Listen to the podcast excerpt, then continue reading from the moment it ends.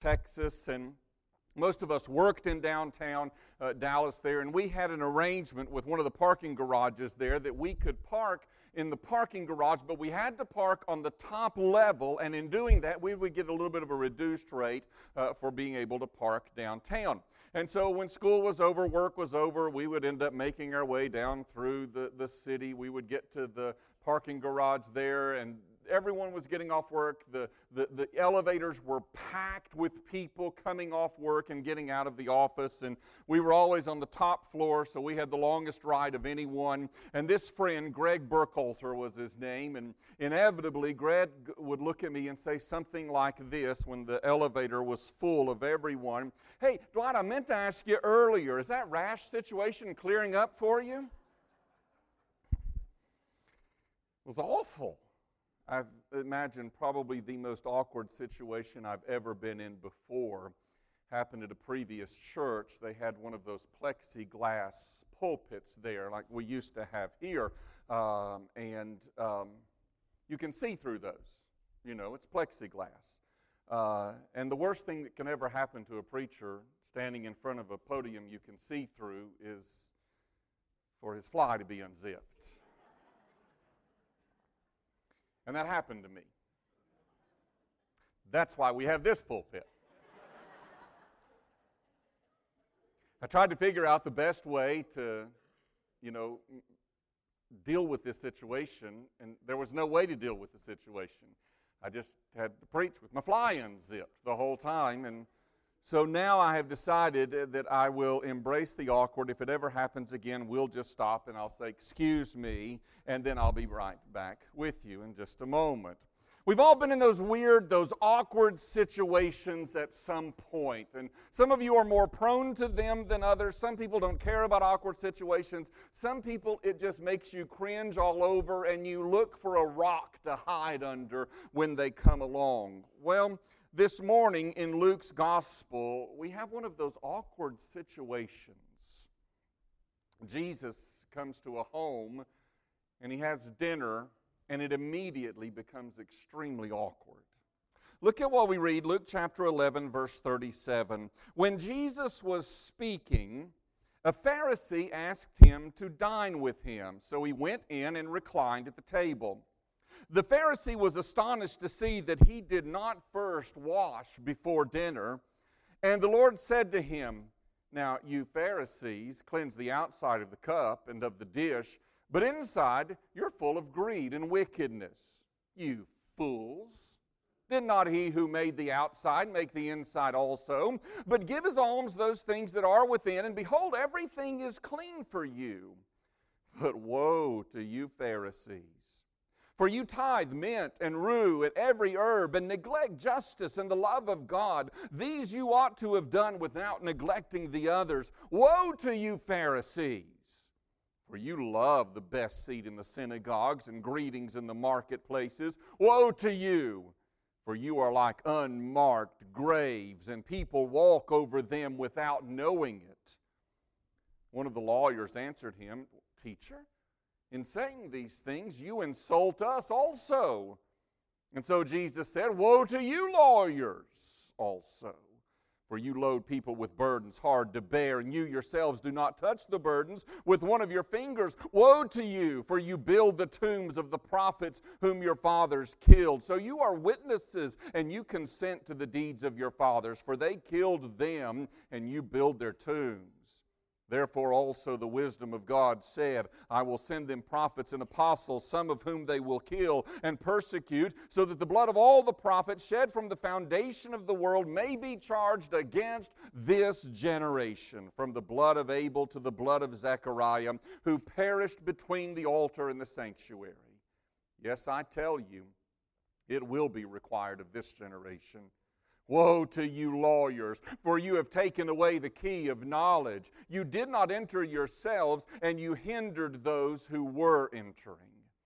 As he went away from there, the scribes and the Pharisees began to press him hard and to provoke him to speak about many things, lying in wait to catch him in something he might say. What an awkward dinner party this is. Jesus comes home with the Pharisee. They sit down to eat. And one of the Pharisees looks to Jesus and says, I noticed you didn't wash before you sat down to eat. And Jesus just unloads on them. Let me tell you what you're really like, Jesus says. We're introduced to these Pharisees once again. We're introduced to the lawyers as well, the, the two groups that are mentioned specifically by name here. The Pharisees were considered the holiest of the holy of people in the day of Jesus. They, the name itself, Pharisee, means separate ones. And so they were separated from the common folk of the day. They, they were different.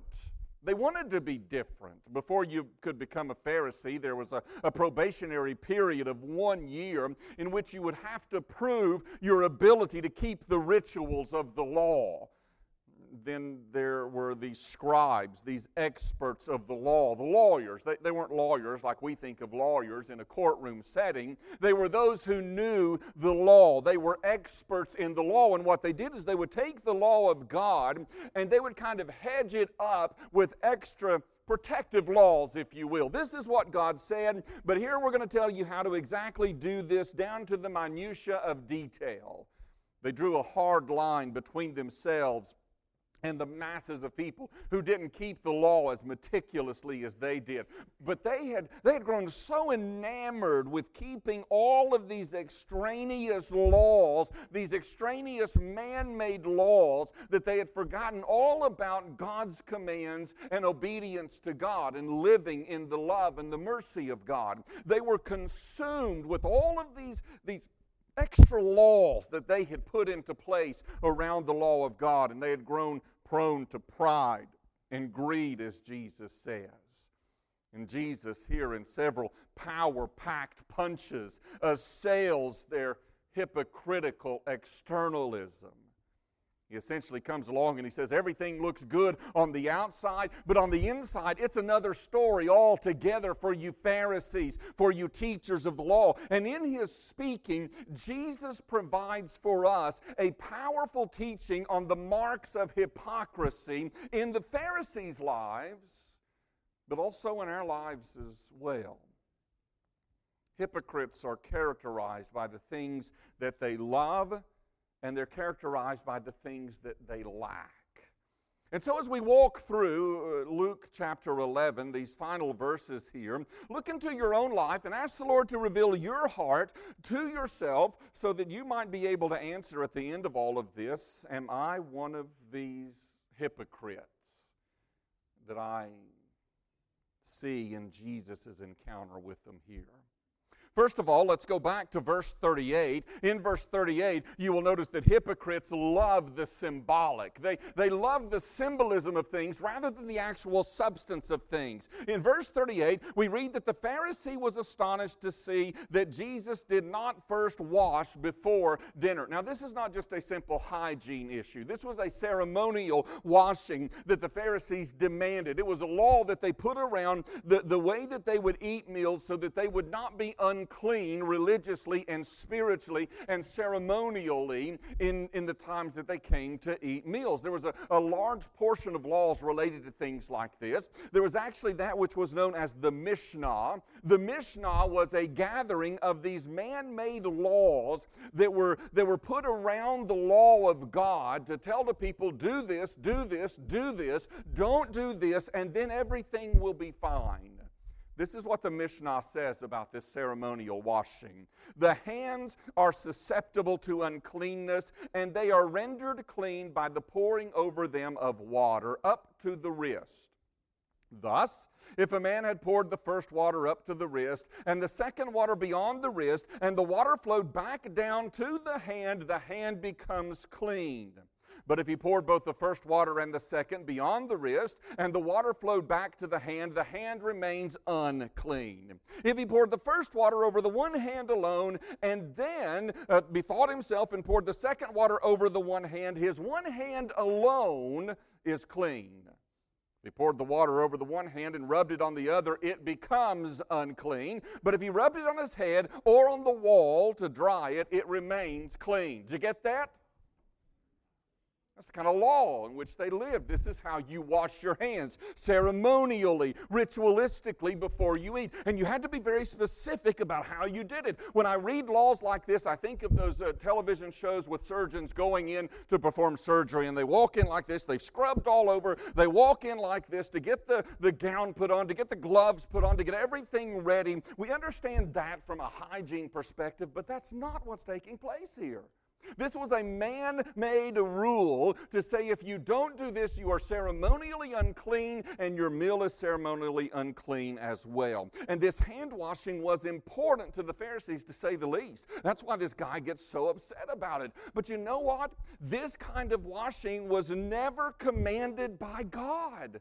God never said you need to do this. And so Jesus, with his not engaging in this ritual, he steps in as kind of an in your face move. Jesus is on the offensive here. It's almost as though Jesus says, I have no intention of giving in to your man made, legalistic, ritualistic rules. You need to be focusing instead on who God is and what God has said. And he launches into this accusatory speech to these, these Pharisees and these keepers of the law. Jesus refused to affirm the man made regulations that they taught violated the commands of God, when in fact they didn't. He was willing to bring insult to this man in order to bring him face to face with his own hypocrisy and with his spiritual bankruptcy. The Pharisee was astonished that he didn't wash before dinner. Why? Because to the Pharisee, everything is symbolic. Symbolically, I have the appearance of holiness and righteousness when I do this, so that outwardly my hands are clean. But there's a problem with the heart. That leads us to the second mark uh, of the hypocrite. Hypocrites not only love the symbolic, but hypocrites love the sinful as well. Look at verse 39. Here, herein we find the defining sin of these religious leaders. And the Lord said to him, now, you Pharisees cleanse the outside of the cup and of the dish, but inside you are full of greed and wickedness. You fools, did not he who made the outside make the inside also? But give as alms those things that are that with that are within, and behold, everything is clean for you. Parents, have you ever before perhaps gone into your teenager's room because you've opened the, the drawer where the silverware stays and realize you're out of forks or spoons. And you think, I wonder where they might be. Let's go on a little exploratory search. And you come to your child's room, and there under the bed, under the cabinets, in the closet, you find plates and glasses and dishes and silverware. And what do you say? Get in here and get this mess cleaned up.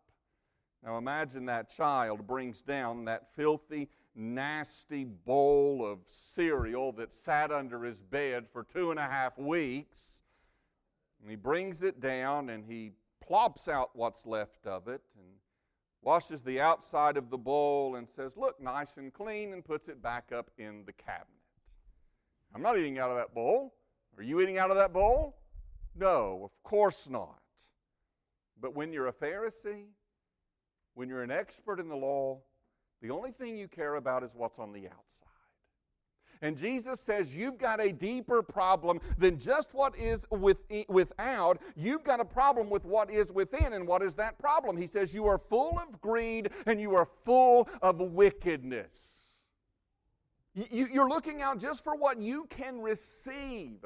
And it is so often marked by, by those who are hypocritical in our love of possessions, our love of money. And it is the way we deal with possessions in American culture today, especially, the way we deal with possessions, the way we deal with finances, it is an unfailing indicator of the health of our souls. We, we find out who we really are with what we have and what we use our resources on. The Pharisees' hearts were the very antithesis of what their external religiosity portrayed. On the outside, they might be nice and cleaned up, but inside they are full of greed, they are full of wickedness. And Jesus says, Guess what? The one who made the outside made the inside also. He simply says, You need to understand that God knows where your heart is. He knows what captivates our thinking and our motivation and our desires in life. And the Pharisees and for hypocrites, their external lip service, it's at, it's at odds with the internal heart reality. They can talk a good talk, they can walk a good walk, but the two don't match up with what's really going inside. And there's this spiritual tug of war that's taking place. On the outside, I look good, I look holy, I look righteous, but inside there is a deficiency, there is a lacking. They might have washed their hands, but their hearts were completely unwashed and unchanged because the focus is all on externals. So Jesus says, But give as alms those things, verse 41, that are within, and behold, everything is clean for you. In other words, Jesus comes along and he says, Get rid of the sin, repent of that sin, and then everything will be made clean for you by the work of Jesus, outside and inside. And this is the call to all of us. What? What is the hidden sin in your life? What's the hidden sin that perhaps no one else is aware of in your life? That sin that you harbor, that you hold, that you enjoy, that, that you have been uh, prompted in your spirit again and again to repent of and to bring to Jesus for crucifying. And yet, still, there is the holding on of it, there's the harboring of it. Jesus says, repent of it, turn from it, allow Him to cleanse you. The third thing that the hypocrites love hypocrites love the secondary. Look at verse 42. But woe to you, Pharisees, for you tithe, mint, and rue, and every herb, and neglect justice and the love of God. These you ought to have done without neglecting the others. The, the Pharisees were fastidious tithers. Now, if, if you don't have much of a church background, you've maybe never heard the word tithe before. The word tithe simply means one tenth. And the, the Pharisees were fantastic at tithing. That's more than can be said for most of the professing church today, definitely. And we should, in some respect, admire their legalistic commitment, but it means nothing when your heart is right. You can give 10% of everything that you have, but if your heart is not right, that will not make it right. In fact, Jesus says that the Pharisees, they were such tithers that they even gave one tenth of all of their household spices. Can you imagine that? So we've got some mint leaves here, and we've got 10 of them. So it's one, two, three, four, five, six, seven, eight, nine for me, one for God. We've got the rue, we've got the herbs, we've got all of this. And, and, and the Pharisees even went beyond what was required of normal people. Again, let's go back to the Mishnah, the Mishnah that breaks down all of these laws to live by. Here's what we read Rue, go- goosefoot, purslane, hill coriander, celery, and meadow eruca are exempt from tithes. You don't have to tithe on them. Good. That gives me an extra few hours in the day that I don't have to count those out between me and what God gets. But guess what the Pharisees did? They tithed them anyway. Here's, uh, here's an application for you. If you want an application to the sermon, when you get home today, go to your spice rack, pull them out, and bring out a tithe of every one of it. I dare say none of us are going to do that. We shouldn't. We shouldn't do that. But that's what the Pharisees would do. Most pastors, by the way, would love to have a church full of Pharisees. Everything looks good. Oh, yes, they're great people. They even give. They, they, they, in fact, the, the pastors would make much of their giving. They were great tithers, but they were inward failures. Jesus says you go along and you focus on the secondary issues here. Really, probably not even secondary, probably even tertiary or beyond that. You, you tithe on all of these things, but you neglect justice and the love of God. They, they were great tithers, but they had forgotten about the love of God. What is the first, what is the greatest commandment Jesus was asked? Well, it is to love the Lord your God with all your heart, soul, mind, and strength. That was not original with Jesus. Jesus was going back and quoting the law of God to the people, and he says, This is what God has always said love the Lord your God with all your heart, soul, mind, and strength. And the second is like it love your neighbor as yourself. Hypocrites do neither one of these. They don't do either one. They don't love God and they don't love others around them. The Old Testament prophet Micah tells us, He has told you, O man, what is good, and what does the Lord require of you but to do justice, to love kindness, and to walk humbly with your God. James comes along in the New Testament, and this is what he says Religion that is pure and undefiled before God the Father is this to visit orphans and widows in their affliction, and to keep oneself unstained from the world. Hypocrites can, can calculate their giving down to the decimal point, and they may never miss a leaf.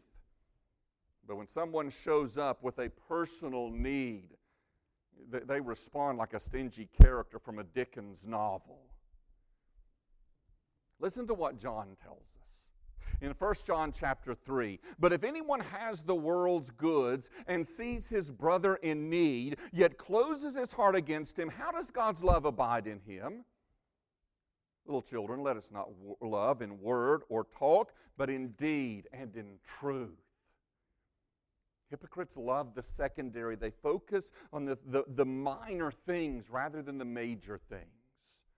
They love the symbol, they, they love the, the symbolic.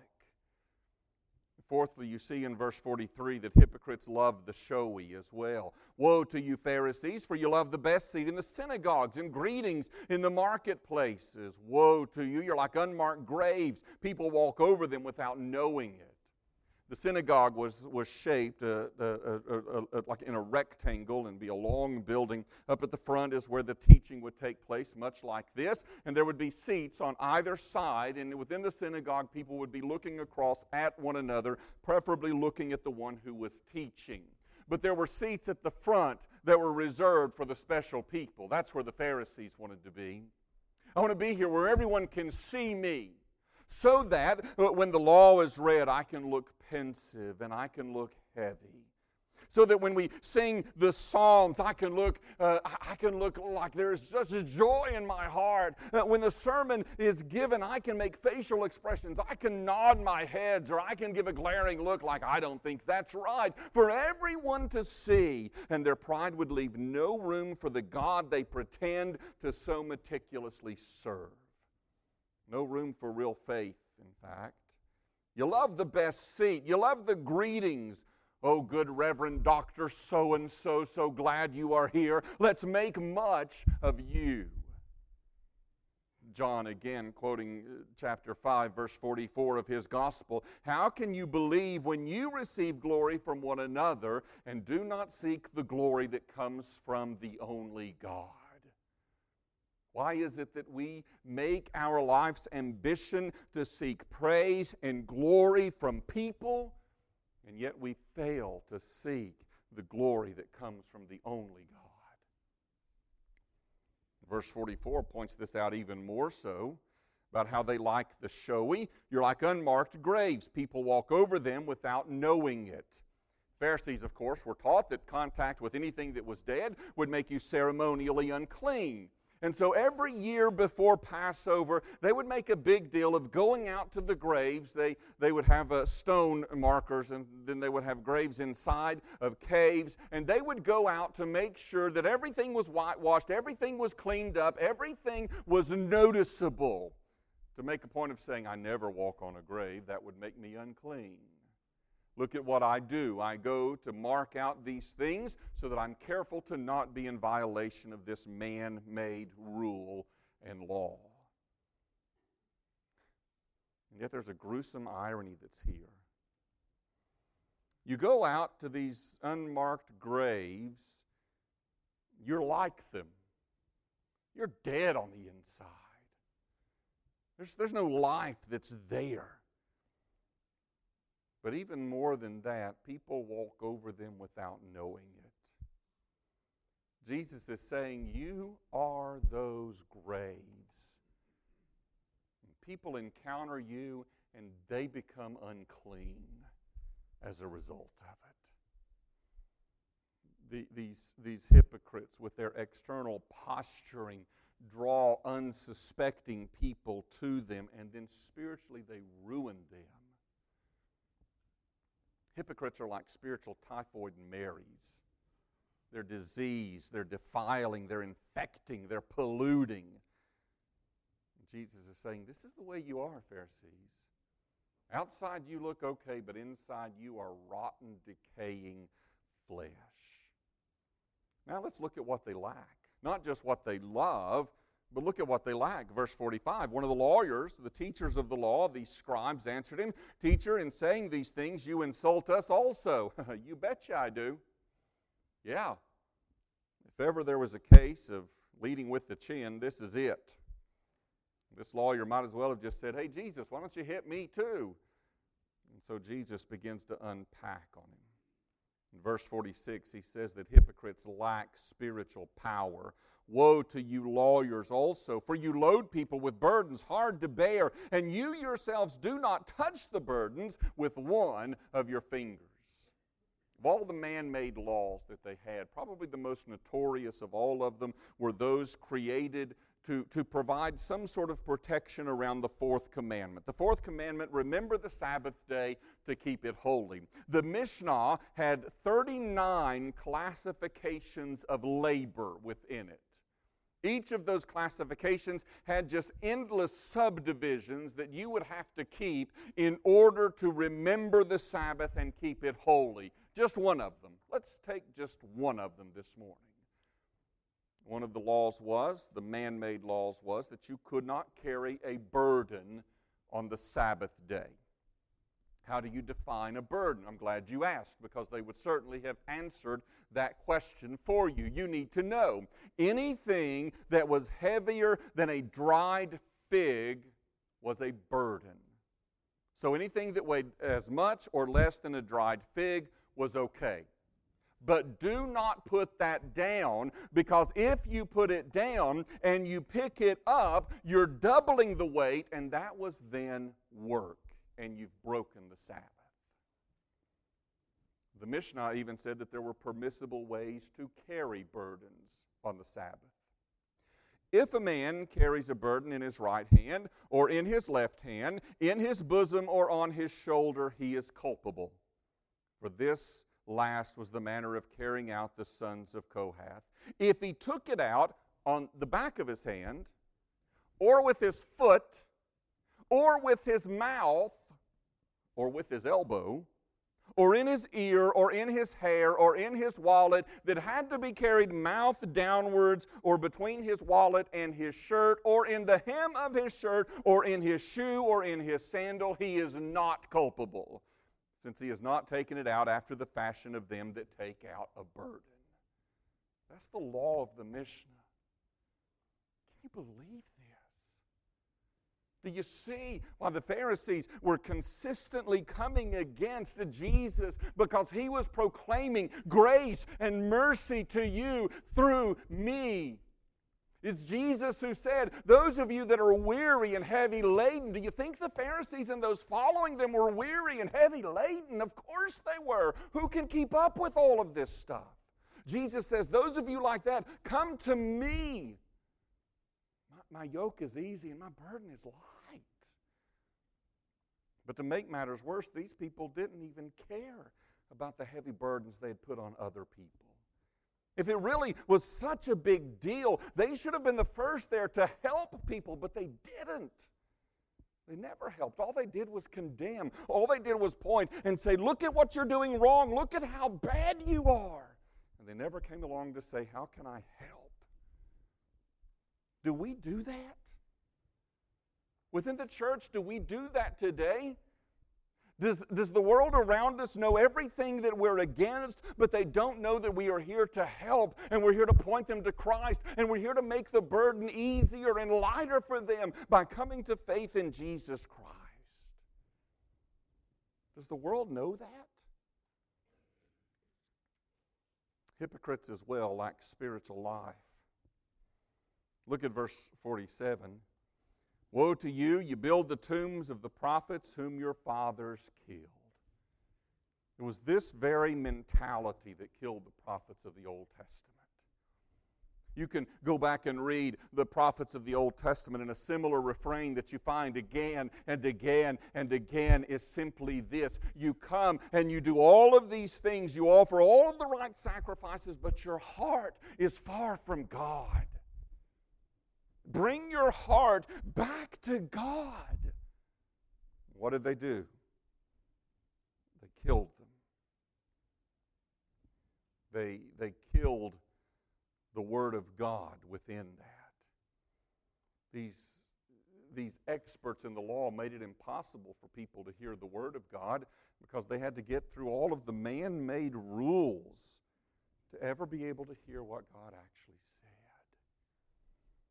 And then finally, hypocrites lack spiritual truth.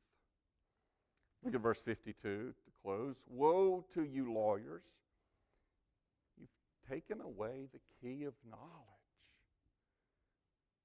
People can't even understand what the Word of God says.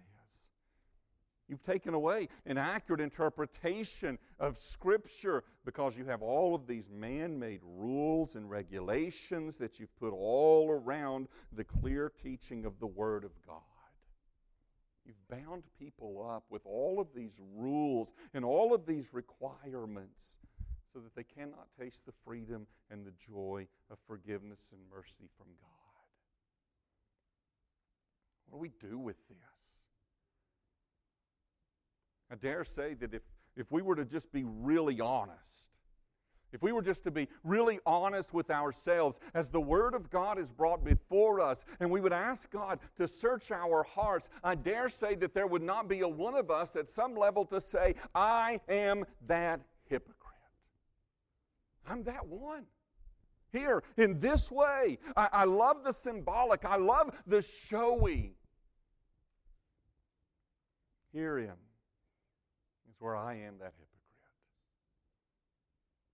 People have said to me again and again throughout ministry, I'm not interested in going down there to the church. It's nothing but a bunch of hypocrites. Yeah, you're right. And we've got room for another, so come on.